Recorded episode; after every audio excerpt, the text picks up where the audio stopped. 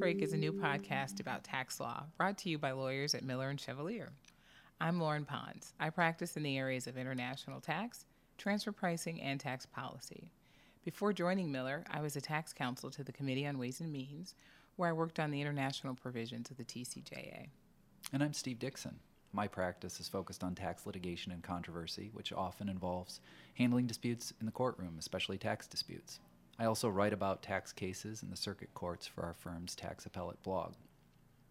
The idea behind Tax Break is to provide listeners with some perspective on select tax issues that will go deeper than what the tax press covers, but not so deep that you'll have to pull out your regs or read treatises to follow along. And we're only going to select topics that we think are interesting, the shiny objects, if you will, that catch our attention. For each episode, we'll frame out a discrete issue in the code, regulations, or case law, and then we'll share reflections on the policy considerations that animate the issue or the challenges the issue might present to taxpayers, or how the issue might play out in controversies, or anything else that we think is intriguing or noteworthy about the issue. In future episodes, we will feature our colleagues and other guests to offer fresh perspectives and help us elucidate novel issues. What we hope to foster is a discussion about the tax law that is both interesting and accessible, and we want to hear from you. We've set up an email address where you can submit topic ideas or complaints or even praise for the podcast. And of course, as lawyers, we have to provide you with a disclaimer. And that disclaimer says the tax break is not intended to be and cannot be relied upon as legal advice. The content of Tax Break reflects only the thoughts and opinions of its hosts. A little bit about our first podcast. Uh, we're going to start out by tackling a couple of topics from the final and proposed BEAT regulations. That's the Base Erosion Anti Abuse Tax.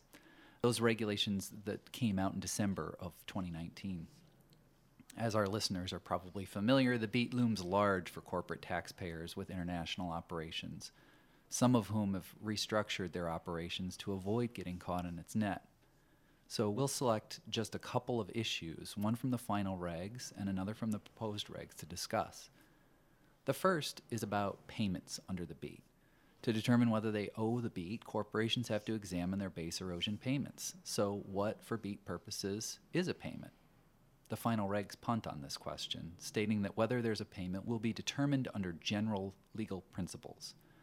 What's interesting about this is that in the pertinent case law on payments, the IRS was typically arguing that there was no payment. This means that in arguing that there is not a payment for BEAT purposes, taxpayers have an opportunity to leverage the IRS's past arguments against the IRS.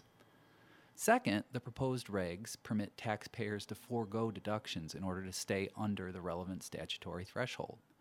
We'll discuss what this proposed regulation tells us about the purpose of the BEAT and we'll ask what I think is an important question Is this proposed regulation necessary?